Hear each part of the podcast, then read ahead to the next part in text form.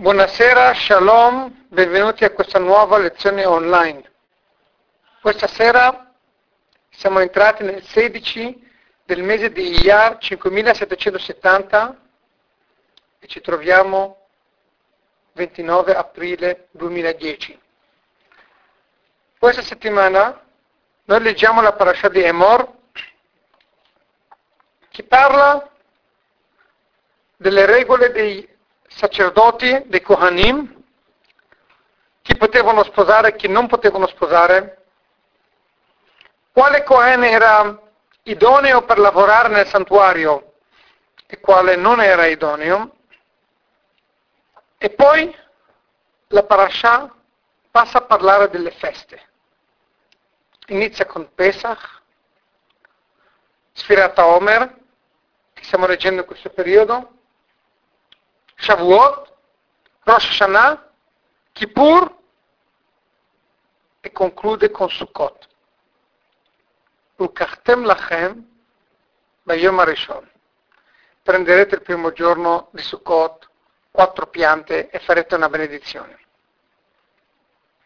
Questa sera noi ci soffermeremo all'ultimo argomento della parasha, una storia molto ambigua di un ebreo che ha iniziato a maledire, a bestemmiare. E questo ebreo viene giudicato e viene punito. Ma dietro questa storia è celato un concetto molto profondo e molto mistico che questa sera noi approfondiremo insieme. Come di consueto, voglio raccontarvi una storia che è strettamente legata all'argomento che tratteremo questa sera. C'erano due grandi maestri, grandissimi alunni e devoti del Tov, che si chiamavano Rebeli Melech e Reb Zushe. Erano due fratelli. Loro usavano andare insieme andavano sia a divulgare l'ebraismo, divulgare la Hassidut, andavano in giro come dei mendicanti. Questo lo facevano per umiltà, lo facevano per diverse ragioni. Comunque loro si presentavano come dei mostri di fame, andavano a chiedere aiuto e poi loro studiavano tutta la notte, Hassidut, pregavano. Una volta Rebbe Melech e Reb Zushe vengono presi dalla polizia per qualche ragione, tanto non mancano mai ragioni per mettere un ebreo in prigione, specialmente in Russia, vengono imprigionati e loro si trovano lì, in questa cella con tanti altri prigionieri. In queste celle, specialmente 250 anni fa, non c'erano dei bagni, c'era un secchietto alla fine della cella, in un angolo, e lì la gente andava e si scaricava. Faceva i suoi bisogni, poi una volta al giorno scaricavano, svuotavano questo secchio. La mattina si alzano Rebelimelech e Rebzushe e Rebelimelech, il fratello più grande, piange. Gli dice al suo fratello, perché stai piangendo? Gli dice, sto piangendo perché io oggi non posso pregare. Dice, perché non puoi pregare? Il fratello più grande fa con la mano il cenno verso il secchio e dice, per via di questo, non si può pregare in un luogo dove ci sono degli escrementi, dove c'è qualcosa che puzza, qualcosa che non è piacevole, per cui noi in questa stanza non possiamo pregare e io sto piangendo per questo. Perché io oggi non avrò la possibilità di comunicare con Hashem, di parlare con Hashem. E io senza questa possibilità mi sento incompleto. Non riesco a vivere. Mi dà talmente fastidio che soffro così tanto e per questo sto piangendo. Il fratello più piccolo gli dice, va bene, oggi non pregherai, Oggi non avrai il legame con Hashem. Dice no, non riesco, è più forte di me. Io non riesco a funzionare, non riesco a esistere senza di questo. Allora il fratello Rebzucci gli dice, io non ti capisco, caro fratello. Tu ti lamenti del fatto che non riesci a vivere perché non riesci a parlare con Hashem, non riesci a unirti ad Hashem e questo ti fa così tanto soffrire che tu piangi. Però sai cosa? Io devo dirti una cosa. Ogni giorno la tua unione con Hashem si esprime, si realizza col pregare. Ma siccome oggi tu non puoi pregare perché c'è questo secchio, allora tu non puoi pregare. Allora oggi la tua unione con Hashem si realizza col fatto che tu non preghi dove c'è qualcosa di impuro. Per cui il non pregare oggi si fa unire con Hashem, perché non puoi pregare in un posto sporco, in un posto puzzolente. Allora cosa hai da piangere? Così come uno si unisce con Hashem pregando, si unisce con Hashem anche non pregando in un posto impuro, non idoneo. Allora Rabbi Melech, il fratello più grande, rimane estrefatto da questa risposta e dice hai ragione. In milanese si dice teghe raison. C'è proprio ragione. Allora i due si alzano, iniziano a cantare, iniziano a gioire, iniziano a ballare. E ballano con talmente tanto entusiasmo che tutti i prigionieri della, della cella vedono questi due che ballano e sono così gioiosi e dicono perché dobbiamo piangere, perché dobbiamo essere tristi, balliamo anche noi con loro. E tutti i prigionieri si aggregano, iniziano a parlare tutti insieme, sembra Simchat Torah, sembra Purim, tutti con entusiasmo che ballano in questa cella. Arriva il direttore e dice, cosa succede qua?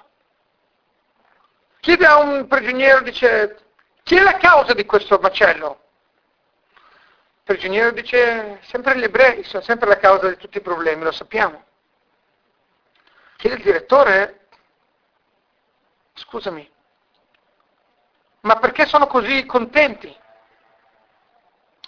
Il prigioniero dice, guarda, non ho capito bene, ma ho sentito che loro dicevano fra di loro, che loro, ho sentito che loro dicevano che ci sono due modi come unirsi al, a Dio.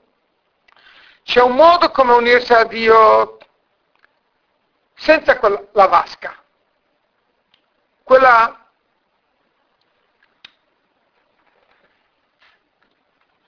il prigioniero risponde puntando il dito verso il secchiello dove ci sono gli escrementi, dice questo, loro stanno ballando e gioiendo per questo secchio. Il direttore dice cosa c'è da gioire per questo secchio? Il prigioniero russo dice non abbiamo capito la logica, però abbiamo capito che ci sono due modi come servire Dio. C'è un modo di unirsi a Dio che è precedente al secchiello. E c'è un altro modo come unirsi a Dio che è posteriore a questo secchiello. Quando loro hanno visto che c'è un secchiello, si sono resi conto che c'è un'altra dimensione, un altro approccio diverso di come unirsi con Dio. E quando hanno scoperto questo, si sono messi a ballare a cantare con una gioia infinita. Il direttore della prigione dice, ah, loro stanno godendo di questo secchiello, adesso li faccio vedere io. Entra il direttore dentro la cella, prende questo secchiello di escrementi, lo porta fuori dalla cella e dice, vede bene chi ride ultimo, adesso gioite senza secchiello, voglio vedere dov'è la vostra gioia. In quel momento si guardano i due fratelli in faccia e dice Repzusce, al fratello più grande, Rebbe Melech, dice, Bruder, fratello, jetzt kannst du heben davenen, adesso puoi pregare. Adesso puoi pregare nell'altra dimensione, nella vera dimensione. Cosa impariamo da questa storia? Che ogni persona, ogni creatura, ogni anima è sempre legata ad Hashem, deve essere sempre legata ad Hashem. Quando noi entriamo in un bagno, non abbiamo la possibilità di pensare parole di Torah. Quando siamo fuori dal bagno, abbiamo il dovere di pensare sempre a Torah in ogni momento della nostra vita. Quando noi camminiamo, quando noi mangiamo, quando noi siamo in macchina, mettiamo sempre lezioni di Torah. Quando entriamo in un bagno non possiamo pensare di Torah.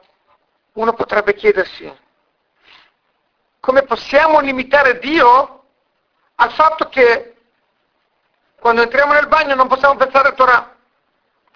Come una limitazione, ma Hashem è di sopra di qualsiasi limite.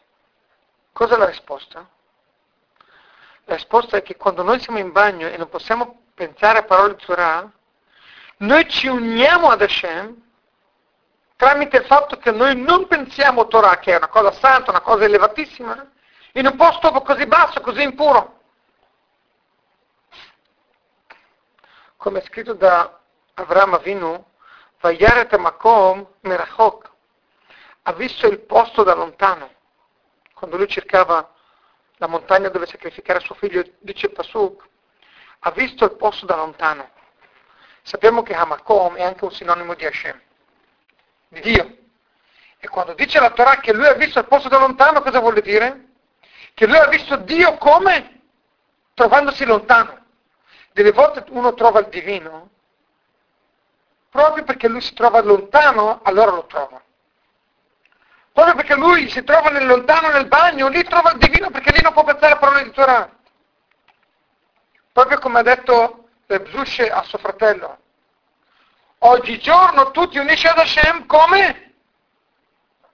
Tramite il fatto che tu oggi non preghi perché c'è secchio, c'è quella puzza. Per cui parliamo da questa storia, che non sempre la nostra unione con Hashem si realizza in maniera diretta delle volte si realizza in maniera diversa. E sapete cosa cambia? La differenza è determinata dal fatto se una persona pensa che la, che la sua unione con Hashem nasce da un proprio sentimento, che io voglio essere unito ad Hashem, io. Se il mio io è quello che domina, io Voglio, unito, voglio essere sempre unito ad Hashem, anche nel bagno. Perché la mia unione Hashem, con Hashem non nasce dal fatto che io voglio essere unito con Lui, bensì che io voglio es- sentire, voglio sperimentare questa grande spiritualità, sensazione. Allora se questo nasce da me, diventa un problema interromperlo. Ma se è una cosa che nasce da Hashem, allora Hashem, lui che ci ha detto di essere uniti a lui, lui stesso ci ha detto di non essere, di non essere uniti a lui in determinate circostanze. Per cui quello che conta nella vita è trovare l'unione ad Hashem non perché mi piace, perché vado in trance, esco dal mio corpo, perché vado in meditazione, bensì perché Hashem mi ha detto di unirsi, di unirmi a Lui, però Hashem mi ha detto di non unirmi a Lui in determinate circostanze. Ovvero l'unione con Hashem deve avere delle limitazioni, dei confini. Perché è Hashem che detta la legge, è Hashem che vuole che ci uniamo a Lui per cui noi dobbiamo farlo come lui ci impone. Ma se lo facciamo come noi vogliamo, non è più Hashem, non è più un'unione con Hashem, diventa un'unione mia, un mio sentimento, un mio piacere. Qualcuno può avere piacere ad andare a casino, un altro trova piacere mangiando una bella bistecca, e l'altro trova piacere elevandosi, unendosi ad Hashem. Ma il mio piacere sempre. Gli ha detto Rebzuce, oggi troverai il piacere di unirti ad Hashem, non pregando, perché non puoi pregare. Allora tu ti stai unendo ad Hashem, stai facendo la sua volontà, ti stai unendo. Quella unione che hai ogni giorno la otterrai in quella maniera. Per darvi un esempio di questo concetto, troviamo nel Talmud trattato di Avodazara, ovvero trattato di idolatria, pagina 3, per cui proprio all'inizio di questo trattato, troviamo una storia, un racconto molto famoso e molto ambiguo. Dice il Talmud, quando arriverà Mashiach, tutti i popoli verranno da Hashem e diranno anche noi vogliamo ricompensa. Hashem gli dice mi spiace, i giochi sono finiti, voi non avete fatto le mitzvot, voi non avete voluto accettare la Torah quando l'ho offerta, ve l'ho offerta anche a voi, voi non l'avete voluto prendere, mi dispiace. I popoli dicono ad Hashem, ma tu sei così clemente, sei così gentile, dacci un'ultima possibilità. Il Talmud si dilunga molto in questa storia, dura una pagina intera, una pagina molti dettagli, un racconto molto interessante. Hashem dice ai popoli, ve lo dico in breve, fate la mitzvah della Sukkah. Tutti i popoli del mondo fanno la mitzvah della Sukkah. E cosa fa Hashem? Fa uscire un caldo torrido, insostenibile. Tutti i popoli escono dalla Sukkah e ognuno dà un calcio alla Sukkah e dice ma com'è possibile che uno va in Sukkah con questo caldo? Chiede Rava nel Talmud, noi abbiamo una regola che se fa troppo caldo o fa troppo freddo, noi siamo esenti della Sukkah. Per cui, dov'è il problema? Loro sono usciti dalla Sukkah perché erano esenti, perché faceva troppo caldo. Risponde l'Agmarà su questa domanda di Rava. Ah, anche se uno è esente di mangiare il sukkah quando fa così caldo, così freddo, quando il clima non te lo permette, quando sta piovendo ad esempio non devi più mangiare il sukkah. Però, dice l'Agmarà, Bauti mimevati, uno può dare un calcio? Vuoi uscire? Fa troppo caldo? Bene, puoi uscire.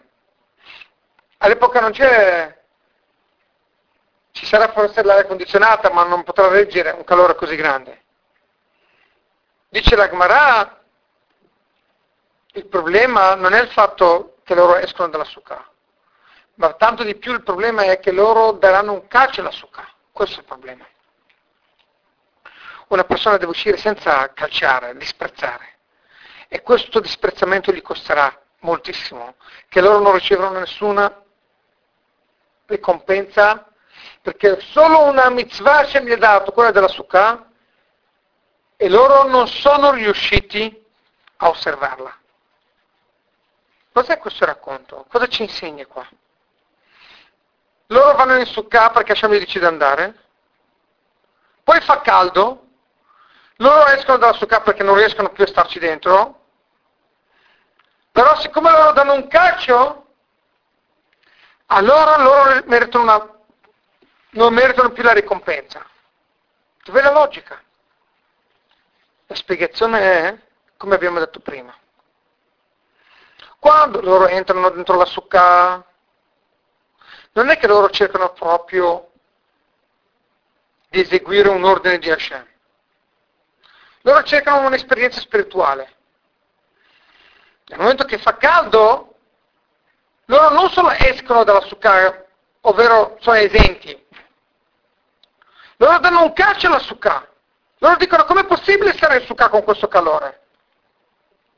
Con questo loro dimostrano che il fatto che loro sono andati prima in sukkah non era perché Hashem ha detto di andare in detto, adesso, adesso Hashem dice di non andare in Sukkah, allora loro riescono ad andare in Sukkah perché non, non hanno più il dovere di starci. No. Se loro sarebbero usciti in maniera decente, allora loro sapevano che loro stanno osservando il precetto di Hashem perché Hashem dice che quando fa troppo caldo non devi più stare in Sukkah. Ma se dai un calcio alla Sukkah, dice com'è possibile stare in Sukkah con questo calore? Allora non è più la stessa cosa. Non è più un modo come manifestare l'unione con Hashem, non è più un modo come osservare alla mitzvah della Sukkah col non andarci. No? Perché ormai, perché se no, se fosse stato così, sarebbero usciti dalla Sukkah con convinzione di continuare a osservare il precetto della Sukkah. Perché prima lo osservavano stando in Sukkah, adesso lo osservano nel non stare in Sukkah. Ma quando tu dai un calcio dimostri che tu non sei stato in Sukkah prima perché Hashem ha detto di stare in Sukkah. Beh sì, sei stato in Sukkah perché ti faceva comodo, perché volevi stare in una capanna o perché volevi manifestare una dimensione spirituale. Volevi andare in, in livello più alto, in meditazione. Adesso non c'è più la Sukkah, non puoi più stare Sukkah. Ti dà fastidio, dice come posso fare questa meditazione? Ma tu vai in Sukkah non perché a te fa piacere, ma perché Hashem ha detto di andare. E quando Hashem dice di non andare più, tu devi uscire perché Hashem ha detto di non andare. E in quel momento devi uscire dalla Sukkah con gioia. Adesso esci dalla Sukkah perché Hashem ha detto che non devo più starci. Ma quando tu dai un calcio alla Sukkah, hai dimostrato che tu non hai mai osservato ma alla precetto della Sukkah per Hashem. E allora hai rovinato tutto. Talmud dice, così come hai ricevuto merito entrando in Sukkah, così ricevo merito uscendo dalla Sukkah. Si racconta di un marito che arriva venerdì a casa, stanco dal lavoro, entra in cucina, la moglie è tutta la cucina sul quadro, il marito entra e inizia a mangiare. Dice, devo assaggiare, c'è una mitzvah che bisogna assaggiare il cibo il venerdì, prima di Shabbat. Inizia a assaggiare un pezzo di pollo, di carne, di pesce, di insalata, ta, ta, ta. Da un assaggio diventa un grande assaggio. Gli dice la moglie, cosa fai? Non vedi che sto lavorando, sto cucinando, mi stai disturbando? Piuttosto aiutami. Dice, bene, cosa posso fare per aiutare? Dice, se vuoi aiutarmi, vai fuori di casa, vai, stai fuori finché finisco di cucinare. Bene, questo va fuori di casa, va al tempio, si mette a studiare, dopo un paio d'ore torna a casa e la moglie ancora non ha finito. Entra di nuovo in cucina e si rimette ad assaggiare il cibo, perché bisogna assaggiare il cibo del venerdì. Dice la moglie, cosa fai? Ti ho detto di, andare, di non disturbarmi. Perché sei tornato? Dice il marito alla moglie, sono due ore che ti sto aiutando, che sono andato fuori. Quanto posso aiutarti? Non ne può, adesso basta. Sono tornato qui, voglio assaggiare qualcosa. Ci sono delle persone che pensano che aiutano molto quando loro non aiutano. Ebbene, con Hashem funziona così. L'importante è che noi eseguiamo la sua volontà. Delle volte la eseguiamo facendo, delle volte la eseguiamo non facendo. Ebbene, questo concetto ci aiuterà a capire la storia molto complessa di quello lì che va a maledire, a bestemmiare. Abbiamo detto che la fine della Pascia di Amor si conclude con il racconto di un figlio di una donna israelite e lui è anche figlio di un padre, suo padre era un egiziano, Ben Ishmitzri. Capitolo 24, verso 10 e 11. Lui maledice e la Torah lo chiama per ben tre volte figlio di una donna israelite, figlio di una donna israelite. Sua, moglie, sua madre si chiamava Shlomit Bat Divri, della tribù di Dan. Solo dopo che viene chiamato per ben tre volte figlio di una Israelite, figlio di una Israelite, figlio di una Israelite, dice la Torah, sua madre si chiamava Shlomit Bat Divri. Non dice il suo nome mai, ma dopo la terza volta dice il nome della madre, senza dire il nome del padre, senza niente. Prima cosa che non capiamo perché lui non viene chiamato con il suo nome. Poi, dice Rashi, cosa vuol dire è uscito? Vaiezze. Da dove è uscito? Alcuni commenti dicono che è uscito dalla sua tenda. Perché la Torah deve enfatizzare che è uscito dalla sua tenda. Cosa mi cambia? Agmara dice Rablevi Amer Meolamo Yazza, è uscito dal suo mondo. Quale mondo? Alcuni vogliono dire dal suo mondo futuro, lui maledicendo ha rovinato il suo mondo futuro. Rabbino Bechaye dice è uscito dal suo mondo piccolo. Ogni uomo è un piccolo microcosmo. E lui è uscito dal suo piccolo microcosmo. È uscito dalle sue barriere. È impazzito.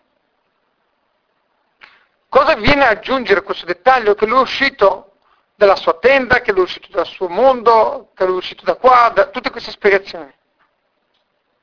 Un'altra spiegazione troviamo nel Talmud, Rabbi Brachia Omer. Rabbi Brachia dice, lui è uscito dalla parasha precedente. Cosa è scritto alla fine della parasha prima di questo racconto, di questo episodio? Che bisogna offrire il pane ad Hashem dopo nove giorni che è stato cucinato. Ogni venerdì veniva infornato del pane veniva offerto sul tavolo, poi la settimana dopo, dopo una settimana veniva offerto questo pane, dopo che rimaneva così scoperto per ben una settimana. È venuto questo tizio e si è messo a ridere. Ha detto, è possibile che un re mangi del pane secco dopo nove giorni? Viene cucinato venerdì, poi viene offerto Shabbat dopo una settimana, ormai passano nove giorni. Dice un re normale mangia il pane quando è fresco. Com'è possibile che Hashem mangi il pane dopo nove giorni? Si è messo a ridere, ha preso in giro. E dice il Talmud, questo vuole dire è uscito. Questo ben Israel, Israelite è uscito da dove? È uscito dall'argomento precedente è uscito dall'offerta dei pani che lui ha deriso perché diceva non è possibile che un re come Hashem gli si debba offrire del pane che è secco dopo nove giorni. Per cui abbiamo qui tre spiegazioni. La prima che è uscito dalla sua tenda, poi è uscito dal suo mondo e poi che lui è uscito dalla parasha precedente dove si parla dell'offerta del pane e lui non riesce a capire come mai, non riesce a capire come è possibile una cosa del genere. Continua Rashi e dice perché lui litigava per la sua tenda, perché è scritto ognuno dovrà accamparsi secondo la tribù di suo padre. Suo padre era un egiziano, per cui lui non aveva nessuna appartenenza a nessuna tribù. Lui era ebreo perché sua madre era ebrea. E siccome suo padre non era ebreo, non, era ebreo, non aveva nessuna tribù dove accamparsi. Allora lui va nella tribù di Dan, dove sua madre origina. Gli dicono nella tribù di Dan, scusaci, ma bisogna andare secondo il padre. Tu tuo padre dov'è? Quando le dicono così lui si infuria e inizia a bestemmiare. Tra parentesi la Torah ci racconta questo episodio per dirci specificatamente che tra tutte le madri di Israele, tutte le 600.000 donne che c'erano in Egitto durante tutte le generazioni, nessuna di loro aveva mai avuto una relazione con un egiziano all'infuori di questa Shlomit Badivri. Per cui, vediamo da questa storia, che Shlomit era la madre di questo figlio, figlio nato da un rapporto, diciamo, vietato, e per questa ragione lui viene a litigare contro Moshe Rabbeinu. Per cui lui è venuto a rivendicare la morte di suo padre, come vedremo dopo in lungo. Infatti, Shlomit era sposata con un ebreo. L'egiziano ha visto Shlomit e l'ha desiderata. Cosa fa l'egiziano? Prende il marito, lo manda a lavorare duro duro e lo tiene lontano di casa sua. L'egiziano torna a casa sua di notte, buio, non si vedeva niente, pretendendo di essere il marito. E lui va con Shlomit e lei rimane incinta di questo egiziano. L'indomani, quando arriva a casa il vero marito, capisce che è successo qualcosa, che tutto quello che aveva fatto l'egiziano era per allontanarlo da casa sua, e l'indomani l'ebreo se la prende con l'egiziano. L'egiziano si accorge che l'ebreo ha capito, e ripicca, lo, lo fusta in continuazione, lo continua a fustare, a picchiare, a picchiare. Moshe Rabbeinu vede che questo ebreo è torturato ingiustamente, va e uccide l'egiziano e lo copre dentro la sabbia. Nel frattempo Shlomit è rimasta incinta di un figlio da questo egiziano. E questo egiziano viene e maledice contro Moshe Rabbeinu, contro il Padre Eterno, perché lui sa che suo padre è stato ucciso da Moshe Rabbeinu aveva un conto in sospeso. Immaginatevi qui, Moshe Rabbeinu uccide l'egiziano, però lo vuole uccidere per questo omicidio, vuole vendicarsi di Moshe. Moshe scappa e si rifugia a Median. Passano 40 anni a Median. Moshe Rabbeinu torna in Egitto per redimere il popolo. Am Israel viene portato con grandi prodigi e miracoli da Moshe Rabbeinu fuori dall'esilio ma questo egiziano, questo figlio che era nato, lui non ha dimenticato. E quando arriva il momento, in mezzo al tragitto, al viaggio del deserto, viene questo uomo israeli, Benish Israelit, e inizia a bestemmiare. E inizia a tirare fuori tutto il male che aveva dentro tutta la sua falsità che veniva dalla suo padre, dalla sua parte paterna. E dice la Torah, Vaikov. Prima, c'è scritto, prima da una parte c'è scritto Vaikalel, ha maledetto, poi c'è scritto Vaikov. Vaikov vuol dire maledire, ma viene dalla parola Nekev, buco. Ma quale buco lui ha fatto? Chiede lo Zohar.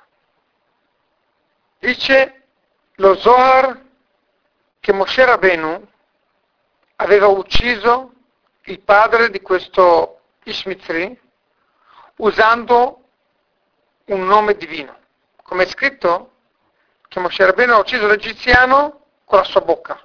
E Moshe Rabbeinu, poiché aveva ucciso il padre di questo egiziano col nome di Hashem, questo figlio viene e maledice con questo nome di Hashem come vendetta come orgoglio per riscattare l'onore del suo padre. Per cui c'è tutta una serie di concetti che vedremo dopo che si incatenano uno dentro l'altro. È qualcosa di fenomenale. Per cui lui nasce da questo egiziano, che suo padre è stato ucciso da Moshe Rabbeinu. Moshe uccide suo padre con un nome divino, lui bestemmia e profana questo nome divino che è stato ucciso per uccidere, che è stato usato per uccidere suo padre. E lui viene a riscattare l'orgoglio di suo padre e maledice e bestemmia con questo nome. Contro chi? contro niente meno che Mosè, colui che ha ucciso suo padre. Tutti questi concetti sono collegati, sono profondamente collegati. Dov'è il punto che unisce tutti questi concetti? Il fatto che lui è uscito dalla tenda, è uscito dalla, dalla parascia precedente, quella del pane, l'offerta del pane. Tutti questi concetti vorremmo capire il significato. Cosa c'entra il fatto che lui rideva del pane dei nove giorni? Dice lo Zohar che nella creazione del mondo c'è una barriera, una divisione tra i quattro mondi. C'è il mondo di Azilut, il mondo della vicinanza, poi c'è il mondo di Bria, il mondo della creazione, poi c'è il mondo della formazione, Yetzirah, e poi c'è il mondo dell'azione, Asia. Dice lo Zohar che c'è una netta divisione tra ogni mondo e l'altro. E continua lo Zohar dicendo che questo qui, questo ragazzo, lui ha voluto togliere la divisione che c'era tra i mondi. Ha voluto che tutti diventassero uguali. Ha voluto che si perdesse l'individualità di ogni creatura. Questo vuol dire che ha bucato. Hashem ha creato una barriera tra un mondo e l'altro. Hashem ha creato una diversità tra una creatura e un'altra. Lui è venuto e la ragione per la quale lui ha maledetto era per togliere questa divisione, questa diversità. Ha voluto togliere la divisione tra i mondi, tra i mondi, per togliere la divisione tra le persone. Per dire che anche lui poteva prendere un territorio nella tribù di Dan, non ci sono differenze, le persone sono uguali, non ci sono barriere. Per capire tutto questo dobbiamo approfondire il significato di pace. Cosa vuol dire creare una vera unità?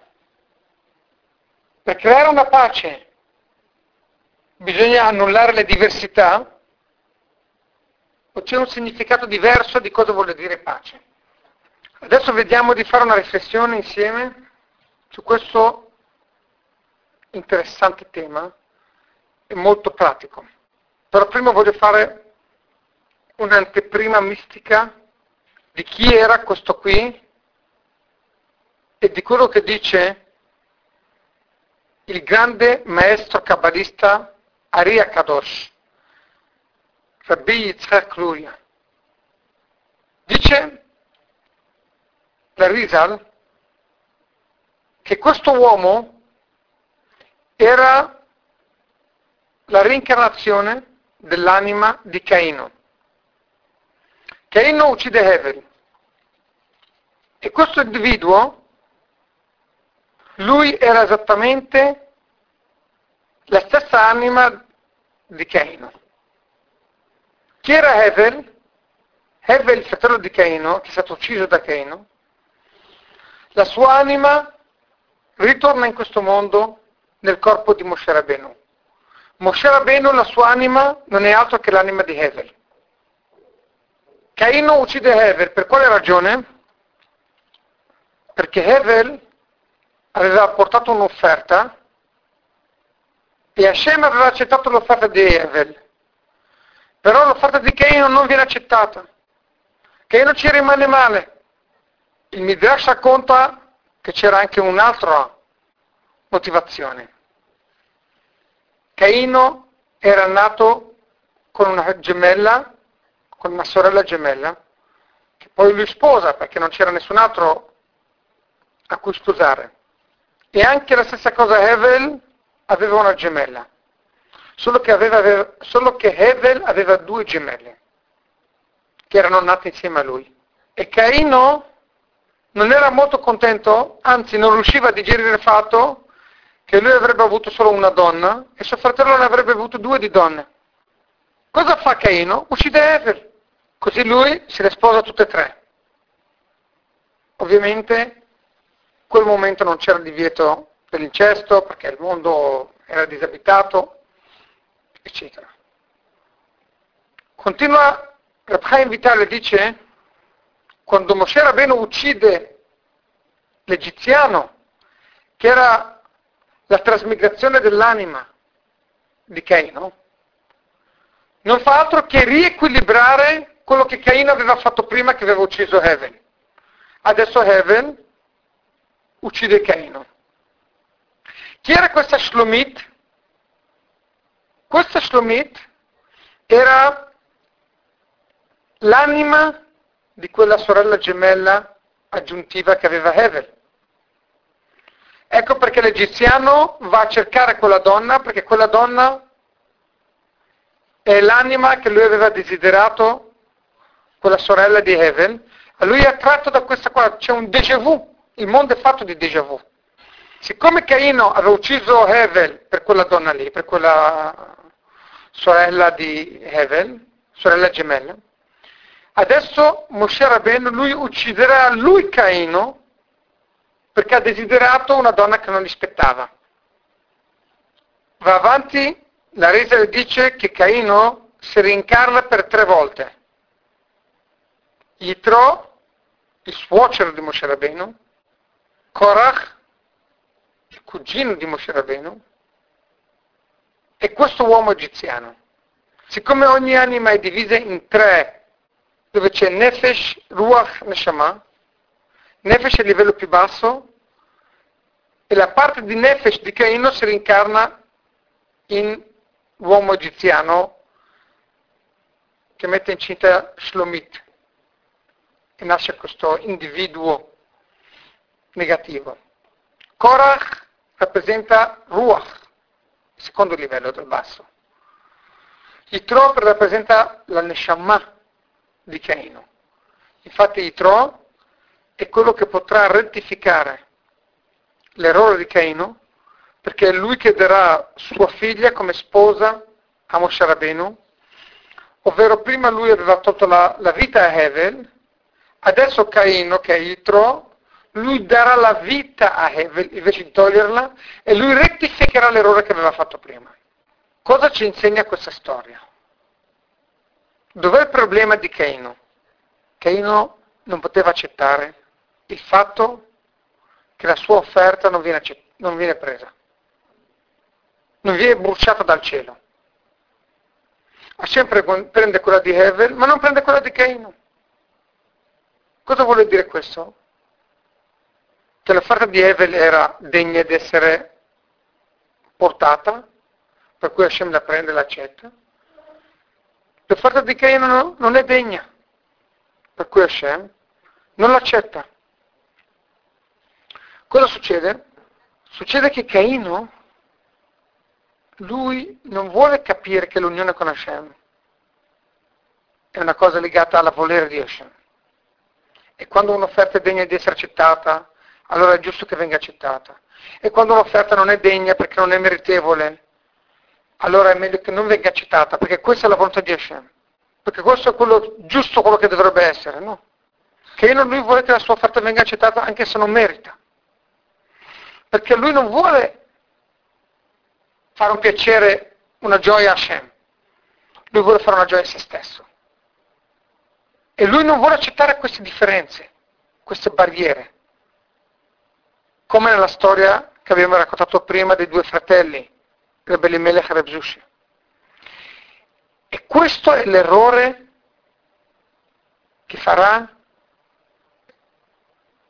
l'uomo egiziano e il figlio di questo uomo egiziano, che lui è a continuazione, suo padre era Caino, che lui sbaglierà proprio pretendendo che non esistono barriere. Dicevamo prima, in altre parole, Caino rappresenta il suo nome. In ebraico Cain vuol dire kinyan, comprare. Kinyan, acquisire. Cosa dice Cain? Tutto appartiene a me. Anche la tua gemella aggiuntiva, perché tu ne devi avere due, appartiene a me. Hever cosa vuol dire? Vanità. Non vanito, vanità. Come dice il libro di Kohelet. Tutto a kol hevel havalim, tutto è vuoto, non vale niente. Per cui troviamo una contrapposizione opposta tra Cain e Hevel. Uno vuole Cain che tutto sia per lui, tutto appartenga a lui. Hevel dice io non sono nessuno, io non conto nessuno, io non valgo niente. Hashem accetta il sacrificio di Hevel perché lui è umile, ma quello di Cain non, non lo accetta. Perché negare qualcosa che è sbagliato è anche un modo come servire Hashem. Non studiare parole di Torah nel bagno è un modo come servire Hashem. Per cui Hashem dice Hevel è degno, lo accetto. Cain non è degno, non lo accetto. Ma Cain non vuole accettare questo concetto. Questo approccio, e ci sono due modi come servire Hashem, lui non vuole accettarlo perché lui non vuole servire Hashem perché Hashem vuole così ma lui vuole servire Hashem perché a lui piace così, perché lui vuole essere presente. E quando lui non è presente, perché lui nel bagno non può studiare Torah, o perché Hashem non accetta il suo sacrificio, lui non riesce a digerire questa negazione. Lui va a uccidere Hever suo fratello, dice no, per me questo è intollerabile. E lui va contro la volontà di Hashem, contro il piano di Hashem. Cosa succede? a questo figlio di questo egiziano, che non è altro che la continuazione di Caino, lui non accetta le barriere, le diversità, come vedremo tra poco. Tutti i tipi di diversità. Non accetta che la sua tenda non venga piazzata nella tribù di Dan, non accetta questo, non accetta le diversità, non vuole accettare questa divisione. Allora lui va e maledice, bestemmia dice la Torah, questo qui deve essere lapidato. Uno che non vuole accettare il limite che Hashem ha stabilito, lui non è degno di vivere. Così come Caino. Non ha voluto accettare i limiti che Hashem ha imposto, lui ha fallito. Così anche questo egiziano, così anche il figlio di questo egiziano. Non vuole accettare i limiti, non capisce che invece Hashem può essere servito e deve essere servito, sia in forma positiva sia in forma negativa, sia pregando sia non pregando. Per capire meglio tutto questo concetto dobbiamo riflettere sul, sul significato di pace. Alcuni pensano che pace significhi annullare le diversità annullare la propria individualità. Siamo tutti uguali.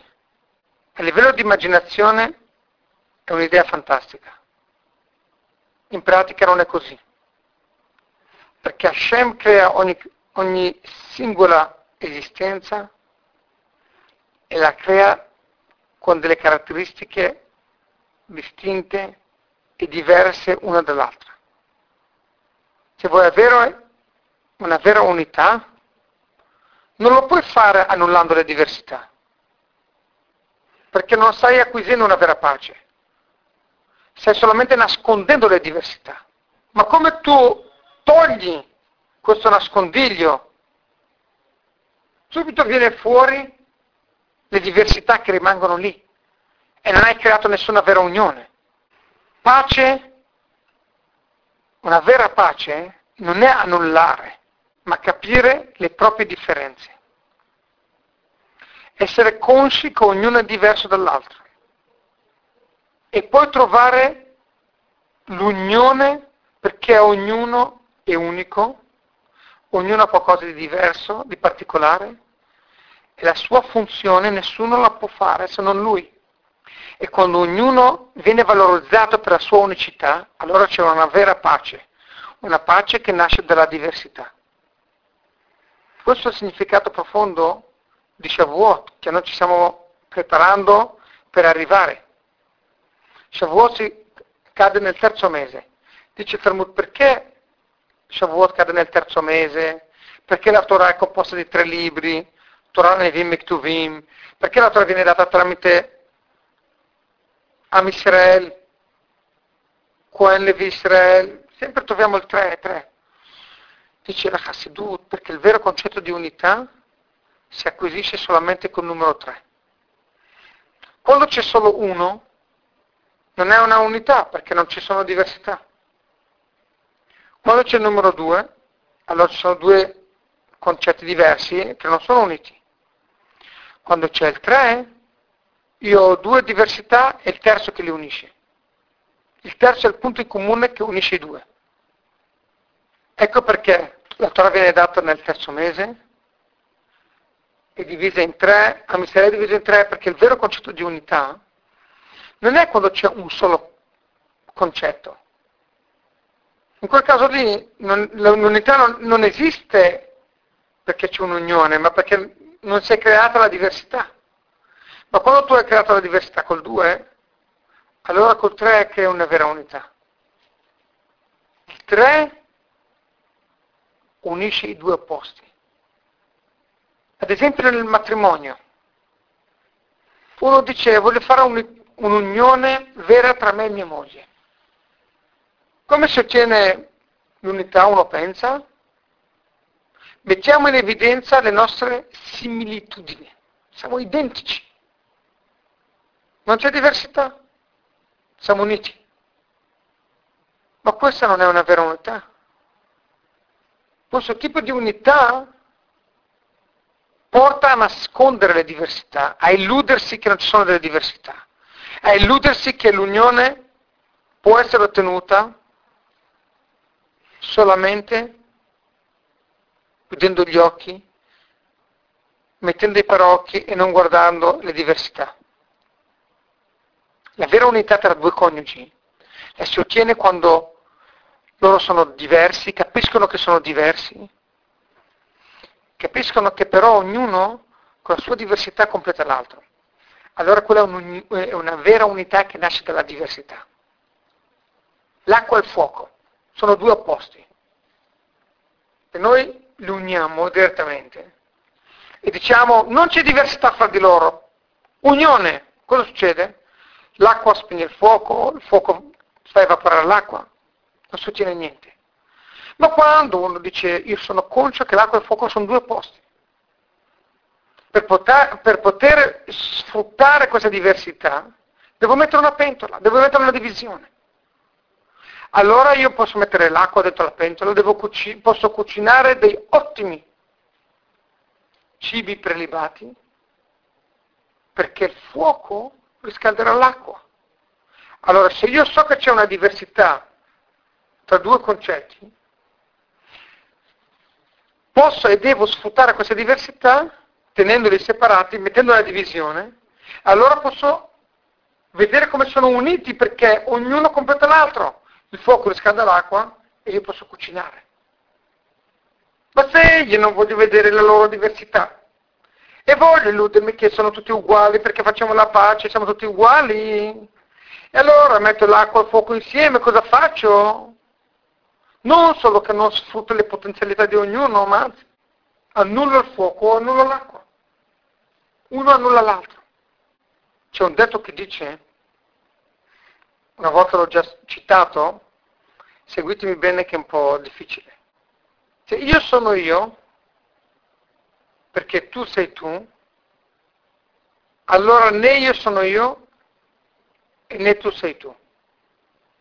Ma se io sono io perché sono io e tu sei tu perché sei tu, allora io sono io e tu sei tu. Sembra un gioco di parole ma è un concetto importantissimo. Cioè io sono io, perché io sono io? Perché tu sei tu. Ovvero cosa vuol dire? La mia unicità è relativa al fatto che io sono così perché tu sei così. Può dire se la mia identità è legata alla tua identità, cioè io sono così perché tu sei così, allora io sono così. Allora io non sono più io, perché questa non è la mia vera identità, perché io sto vivendo una realtà relativa alla tua, non relativa a quel che io sono veramente. Allora, se io sono io perché tu sei tu, allora né io sono io né tu sei tu. Né la mia identità è la mia vera identità, né la tua è la tua vera. Ma se io sono io perché io sono io, se io sono il mio io è perché così è la mia essenza, non in relazione a quello che sei te, in quel caso io sono io e tu sei te. Io sono veramente io e tu sei veramente te. Se una persona ha un'identità relativa al prossimo, lui non è più lui. E quando lui non è più lui, non puoi creare una unità, una pace di qualcuno che non è quello che è. Se vuoi creare un'unione, di prima capire chi hai davanti, chi è la persona che hai davanti, e poi la unisci. E annulli la persona, non stai unendo nessuno, non stai unendo quella persona perché non è lui. Per cui, tornando al nostro argomento di prima, e a capire dov'è l'errore che ha fatto questo ragazzo che ha bestemmiato, dobbiamo capire il nocciolo di tutto il problema è legato al fatto che lui è discendente di un egiziano, che è falso, che è discendente di Caino, che Caino non vuole capire che ci sono delle diversità non vuole capire che suo fratello ha due gemelle, due mogli, lui ne ha uno, lui vuole tutto. Non vuole capire le barriere, vuole annullare le barriere. Vuole che tutto appartenga a lui. Vuole che non esista l'individualità di ogni creatura. Ma Hashem ha creato un mondo diverso da ognuno ha creato il mondo della vicinanza, poi il mondo della creazione, poi della formazione, poi dell'azione. Ha creato quattro mondi Hashem. Azzidut Bria Yetzirah con dei parametri, con delle diversità. Questo qui, discendente di Caino, vuole togliere questa individualità, vuole andare contro la divisione che Hashem ha imposto nel mondo. Allora cosa succede? Dice lo Zohar, lui ha voluto togliere quella divisione che c'è tra il mondo di Bria e il mondo di Yetzirah. Ha voluto togliere la divisione che c'è tra un mondo e l'altro. Non voleva accettare le diversità. Voleva ottenere un concetto di pace che non prende in considerazione le diversità che ci sono tra i mondi, tra le creature. Questo possiamo capire le domande che abbiamo chiesto prima, le varie spiegazioni, perché sono tutte legate all'ideale sbagliato che aveva Caino. Abbiamo detto, la prima spiegazione, che questo Ben Ishmitsrit, questo Ben, ben, ben Ishmitsri e Ben Isha Israelit, lui innanzitutto esce fuori dal suo mondo. Cosa vuol dire esce fuori dal suo mondo? Ogni uomo ha un piccolo mondo, abbiamo detto, una delle spiegazioni. È un microcosmo. Lui esce fuori da questo mondo. Lui non vuole accettare che ogni persona è un mondo a sé. Lui non vuole accettare questa divisione. Come dice lo Zor, lui non vuole accettare che c'è una divisione tra un mondo e l'altro. Poi va avanti e dice, Com'è possibile che si offra del pane dopo nove giorni?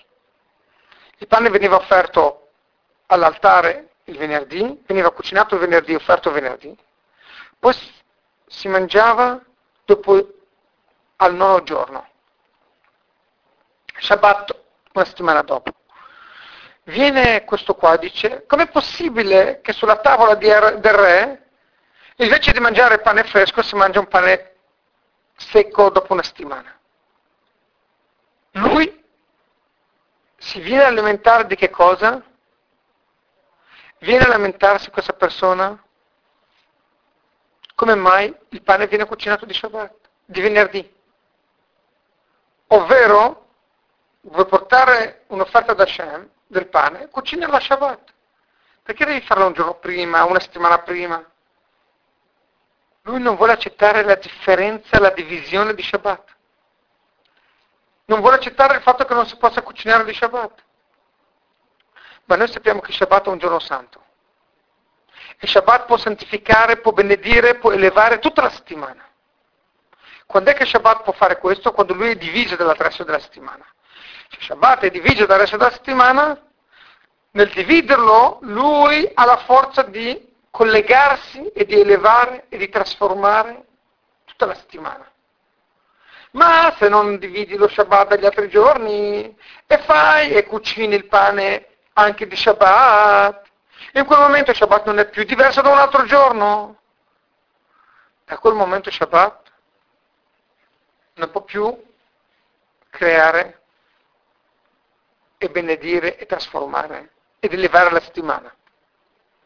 Perché solo dalla divisione, quando separi il santo dal profano, allora il santo può influire il profano.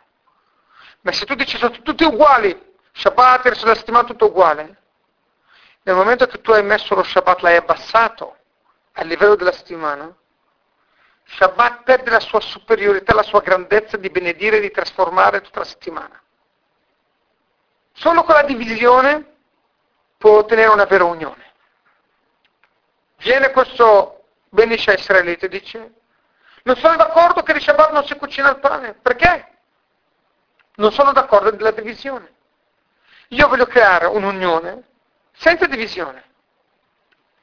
No, questo è l'errore che ha fatto Caino. Lui voleva tutto per sé.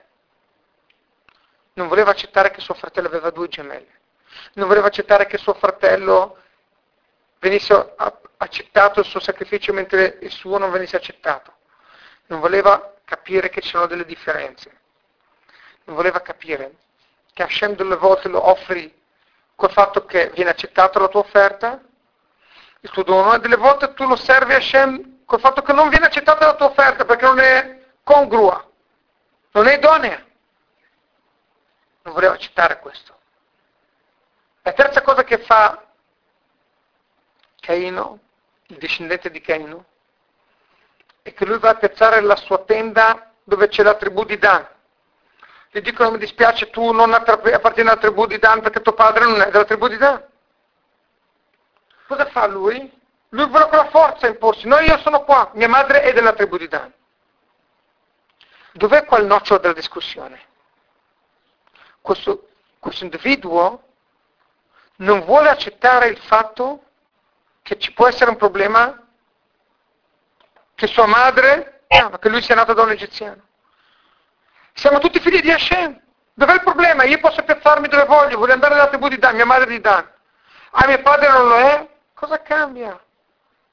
Sai, siamo tutti figli di Hashem, siamo tutti uguali, siamo tutti uomini. Questo ben Isha Israelit vuole dirci per quale ragione è vietato sposarsi con una non ebrea se siamo tutti uguali.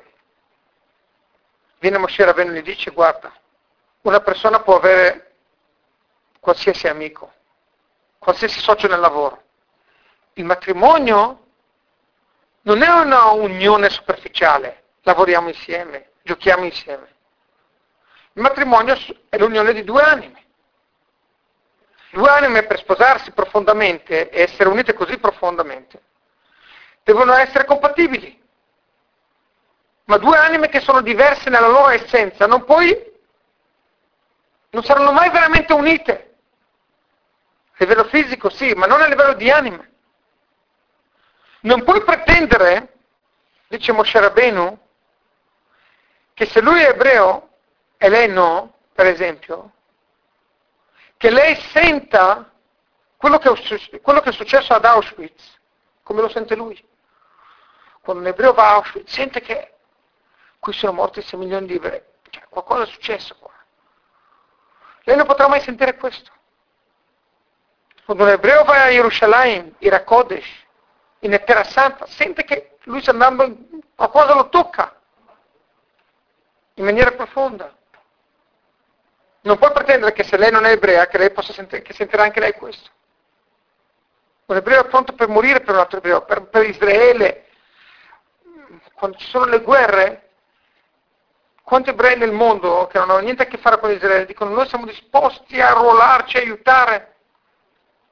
E ricordo parenti miei quando c'erano delle guerre, soffrivano volontari, vogliamo andare a combattere per Israele. Non si può pretendere che una donna, un'anima che non è ebrea, sia disposta per morire per, per Hashem, per Israele, sia disposta a morire per non inclinarsi davanti a un idolo. Per cui c'è una diversità profonda e non ci potrà mai essere una profonda, una, un'unione tra le due anime. Questo qui invece Benesha Israelit che ha bestemmiato, dice dov'è il problema? Siamo tutti uguali. Possiamo sposarci anche insieme. Dice Moshe Rabbeinu no. Mi spiace. Tu non vuoi accettare le barriere, tu vuoi che il mondo abbia una pace annullando le diversità, annullando l'individualità, ma tu stai andando contro il piano di Hashem. Perché Hashem crea ogni oggetto e ogni creatura con i suoi parametri e Hashem vuole che ci sia un'unità con le diversità, non annullando le diversità. Per cui troviamo che questo individuo si lamenta e vuole annullare le diversità a livello di spazio, di tempo e di uomo. Sono i tre parametri principali.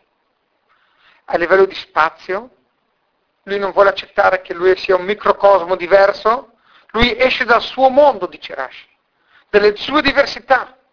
A livello di tempo, Shabbat è diverso dagli altri giorni della settimana, lui non vuole accettare questa diversità, vuole che Shabbat sia uguale agli altri giorni, vuole che di Shabbat si possa cucinare il pane per offrire sull'altare, e poi non vuole accettare la diversità a livello di anime, siamo tutti uguali. Per cui c'è lo spazio, il tempo e l'uomo. E lui rappresenta questo suo ideale con le parole che lui dice volendo annullare queste individualità. Ma questo è molto grave. E una persona del genere, dice la Torah, deve essere lapidato. Perché vuole distruggere e vuole, to- vuole manomettere il piano di Hashem. Gli hanno detto qui non è il tuo posto, vai via dalla, da questa tribù di Dan, qui non puoi accamparti. Come no? Cosa cambia? Mio padre è egiziano, allora? Piace. La Torah dice che si va secondo il padre e tu non appartieni a questa tribù. Ah, volete fare delle diversità, tribù di Dan, tribù di qua, tribù di là. Inizia a maledire.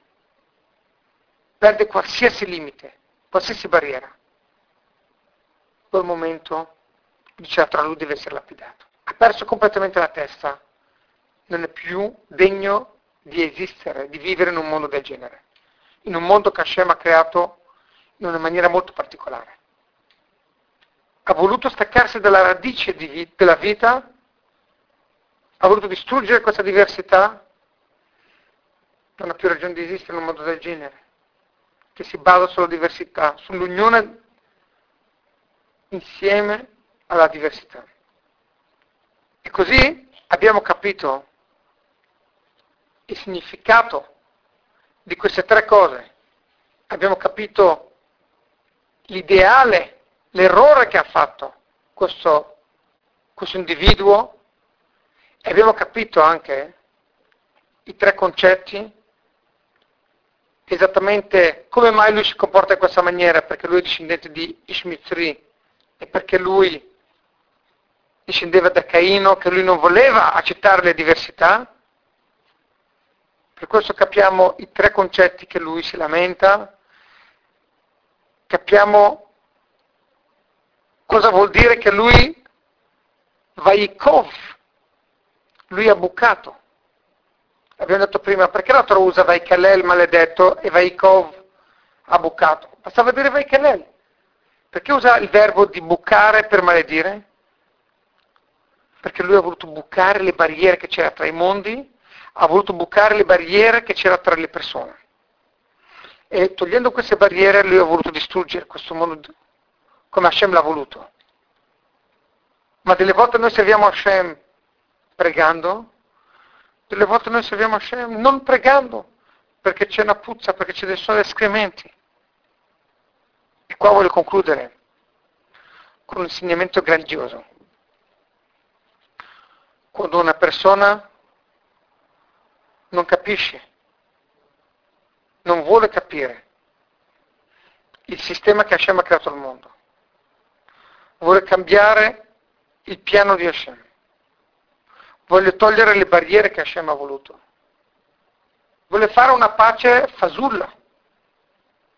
Viene la Torah ci dice, quando uno vuole comportarsi come Caino, vuole tutto per lui, non vuole capire le barriere, questo appartiene a me, quello appartiene a lui.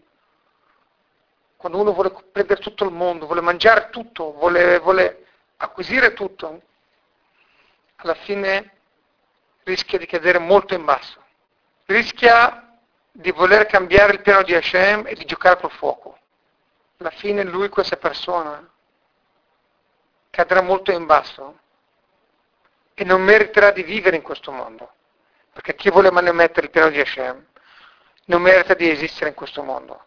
Chi non vuole capire le barriere che ci sono in questo mondo, le barriere sociali tra le persone, è uno che non vuole vivere nel mondo che Hashem ha voluto così.